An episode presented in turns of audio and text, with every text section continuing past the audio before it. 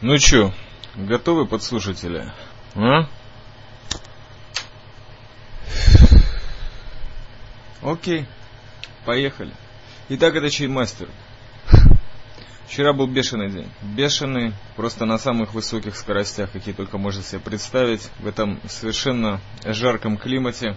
Последний месяц этого лета, страшнейшего лета 2006 года, оттененного всеми темами, просвеченными в радио 70%. Но все склонялось перед вчерашним днем. Вчера был особенный день. День называется так. 9 ава. Это был один из тех строжайших постов, когда не пьешь, не куришь, не кушаешь, а только скорбишь. Один из тех четырех постов в иудаизме, когда действительно даже погода для тебя не милосердствует, а именно жарит и палит изо всех сил, чтобы ты до самого кончика своей сущности прочувствовал, насколько ты попал, если ты, конечно, правоверный, или просто на чуточку веришь в то, что когда-то произошло. 9 ава когда-то произошло следующее. Первый и второй храм еврейские в Иерусалиме были разрушены. Это все случилось с разницей в несколько сот лет, но один и тот же день. Есть такая темочка. Первый пост когда-то был несколько месяцев с копейками назад. Назывался Юдзайн Бетамуз. Это начало осады на, на Иерусалим. Первый храм. Та эпоха. Началась блокада, осада и очередной беспредел здесь на Ближнем Востоке. Но тогда это был еще настоящий Сион тот самый легендарный. И настоящих легендарных братьев громили и мочили, как только могли. Вот и добрались до Иерусалима.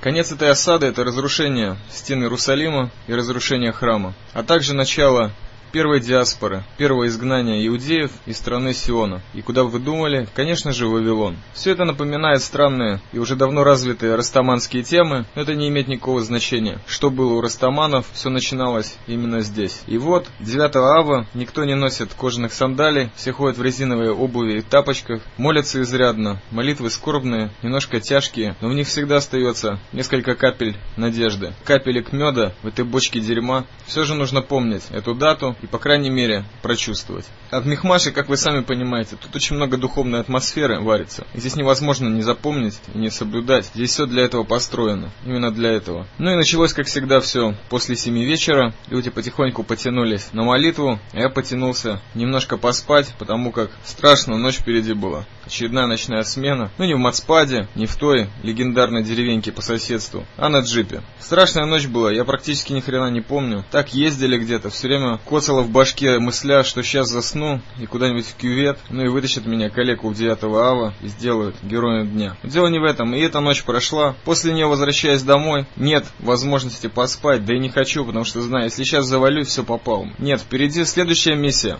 Поехать на терминал, тот самый первый, оживший из самых дохлых терминалов аэропорта имени Бенгуриона. Был такой один мужичок маленький, типа Ленина здесь. И так как построили новый терминал, третий, бешеный, международный, пустой и и дебильный, ну только чуваки там шарятся по всяким магазинчикам, то первый заглох. Ни хрена там нет. У меня это в жизни не первый дохлый терминал. Был еще и другой, 50 метров от Рамалаха. Пустые самолетные взлетные полосы, громадный терминал, выстроенный еще очень давно, по-моему, даже англичанами. Где-то там, на севере Иерусалима, на самой границе с Рамалахом. Понятно, что чувачки-арабесы всякие, легкие экстремисты, детишки, жгли шины на полосе, ставили свой флаг палестинский. Не удавалось его вовремя поймать. Всегда пограничники подлетали первыми и себе под люки добычу забирали. Но это не важно, это как-нибудь в другом подкасте. Сама атмосфера дохлых аэропортов, она подрывает на что-то, конечно же, эстетическое, как и все в нашей жизни. Послание мертвецов, как и самая последняя индустриальная и промышленная какашка, все нас подрывает на эстетику. Из всего мы вытащим какой-нибудь стишок, анекдот, песню, романтическую историю, ну или что-нибудь в таком совершенно беспредельном, ультрарадикальном стиле. Стиле, как это делает одиночество Дау. Вау. Надо было тащиться на этот терминал, ибо там происходит выставка выпускников Бецалеля, Академия псевдохудожеств и псевдодизайна, номер один в Сионе. Там я и учился вот эти последние пять лет. И даже вот удалось подать проект дипломный. Ну и, собственно, за ним последить я должен был поехать. Есть такая темочка. От Шумера никуда не уйти. Это тебе как клеймо Каина на лбу. То есть нужно было поехать и проверить, что все работки, видео, инсталляции, не знаю, всякие лампочки, что все включено и действует, и прыгает, и работает. А когда ты постишься, причем уже 14 часов подряд, что-то тебя не рубит вообще совершенно двигаться по страшной жаре, которая в этот день 9 ава, Великий пост присутствует. Подорвался на попутке из Мехмаша, забрали до середины Джеруса, центр. Ну, пешкарусом на выход из города тащусь. Самое интересное, что как-то было спокойно в Джерусе в это время. Вроде бы и мясом меньше воняло горело, меньше людей по центральным улицам тащилось. Как-то все тихо было этим утром в Джерусе 9 ава. Поэтому я спокойно прошел, парочка людей, слава богу, помогли, докинули меня до терминала, обнаружил, что я клиент номер два в этом своем факультете, то есть терминал, вернее его часть там, где беспошлиной торговли всякие магазинчики бывшие находятся. Из девяти студентов, которые должны присутствовать и охранять отделение нашего, так сказать, факультета, то есть там, где наши работы визуальных коммуникаций выставлены. Я второй номер. Приехала еще девочка одна, испанского происхождения. Ничего такая, на каблуках, подтянутая, тоже уставшая, но явно не после ночной смены. Кастанеду читала, наверное, или Борхеса. Будем думать вот в этом направлении. И, короче, мы смотрим на весь этот беспредел, ни одна работа не включена, работают только те штуки, которые кто-то вчера забыл выключить. Ну ничего, нормально, дисплеи горят, музычка крутится, некоторые фотки уже отборваны. Ничего, начали подклеивать, я в этой технике ни хрена не разбираюсь. Я человек духа, концепции. Но неважно, пришлось достать руки из карманов, поправить хвостик на башке, протереть очки и заняться делом. Чаймастер, слава богу, не ломастер. Не прошло и двух часов, как я там все восстановил, и тут меня припекло. Силы кончались, надоело бегать, надоело всяких детей шпырять по темным углам, чтобы не рвали замечательные гениальные работы со стен. Но неважно, так это все и продолжалось. Девчонка это, звали ее Лиад, или зовут даже. Короче, она пробила, что я уставший, потерявшийся. Даже хотелось какой-то подкаст про терминал мертвый записать, но не получалось. Почему? Потому что сил не было нифига. Все хотелось сохранить, потому что день продолжался, а впереди была еще одна ночная смена. И еще 4 часа продержаться на выставке. С 11 часов дня до 4. Еще надо было пробить, как обратно в Джеру сорвать. Это тоже не лишняя тема. Завалился я на лавочке где-то, недалеко от своей работы. Слушал звуки музыки, которые вставил в свою видеоинсталляцию картинок. Навел свой порядок. Если вы можете представить себе, какой порядок можно в моей инсталляции навести, когда это просто будка шумера, какая-то вот гибридная штука вместе с коробкой бомжа. Ну, навел какой-то порядок-беспорядок. Даже прочитал какие-то комментарии на иврите, которые там на стенке попросил написать. Написали. Но об этом тоже позже. Дело в том, что единственное, что подкрепляло, это что перед выездом терминал я залил все-таки на арпод, несмотря на все технические трудности, два замечательных подкаста и все прямо в сопромат. Первый от Алекса Ф. Такая замечательная романтическая драм н бейс трип-хоп кино. Композиция такая серьезная, отдающая духом киберпанка. Хорошая штука. И, конечно же, громадное и бесконечное возвращение Лахер Мандат, то есть Исаев Джа, тоже одарил нас маленьким опусом ни там, ни тут. Тоже в нем идет речь про терминал. Так что вот эти связки в башке моей варились, и я продолжал рубиться дальше. В конечном итоге,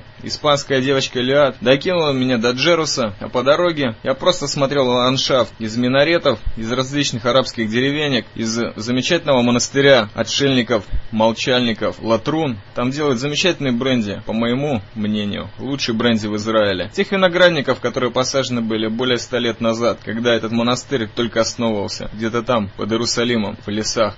Напротив монастыря Латрун, музей танковой школы, ну и всех тех обрывков железных гадов и останков все, что осталось после всех прошедших войн Сиона в этой второй половине 20 века, уже прошлого века на сей момент. Вот на это все я смотрел, долетел до Джеруса, выскочил у блестящего рынка имени лагеря Иуды и пошел к Гоше, замечательному человеку, надежде кинематографа Джеруса и Сиона. До ближайшего рейсового автобуса в деревню Мехмаш оставалось два часа, и чтобы где-то не завалиться на тяжелом горячем асфальте, нужно было переждать читать. У Гоши, естественно, разговор зашел о кинематографе. Я про свои подкасты толкал. Ну и все закончилось обсуждением обычной джерусовской бытовухи. Как жить, где жить и за сколько. Так и прошло еще несколько минут еще какой-то час и, тихонько передвигая свои обесточенные ножки, слегка подкашивающиеся под этой жарой и под тяжестью поста 9 ава, я добрел до ближайшей лавки, купил 7-килограммовый арбуз и пачечку Давидова. Естественно, на автовокзале очередной какой-то вариации терминала, обычные проверки, обычная задерганность. Здравствуй, где твой документ? Руки из карманов, что в сумке, что за бомбочка бордовая? Это не бомбочка, это 20 фитилей Давида Давидов.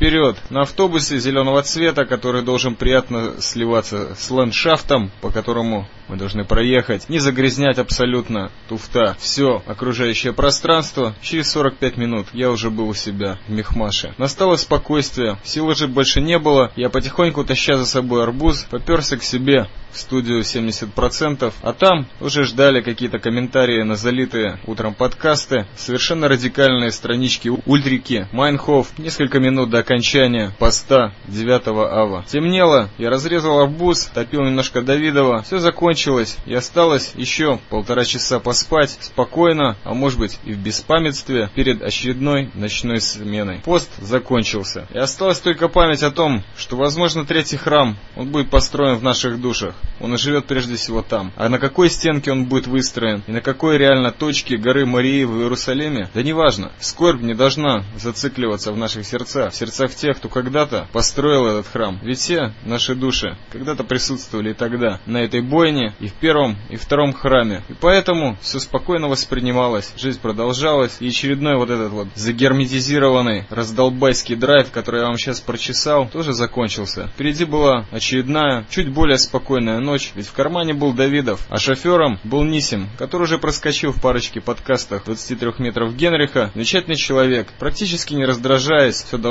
было пройти. Главное, о жизненно важных темах не говорить, а вспомнить чуть-чуть из Святого Писания и ночным свежим воздухом немножко подышать. Все гораздо легче после этого тяжелого, но облегчающего поста. Итак, не серчайте, если это было быстро, жестко. Именно так получается жить здесь. Ну, может быть, не каждый день, но через 2-3. Всего доброго. С вами был Чаймастер. Радио 70%. Пока.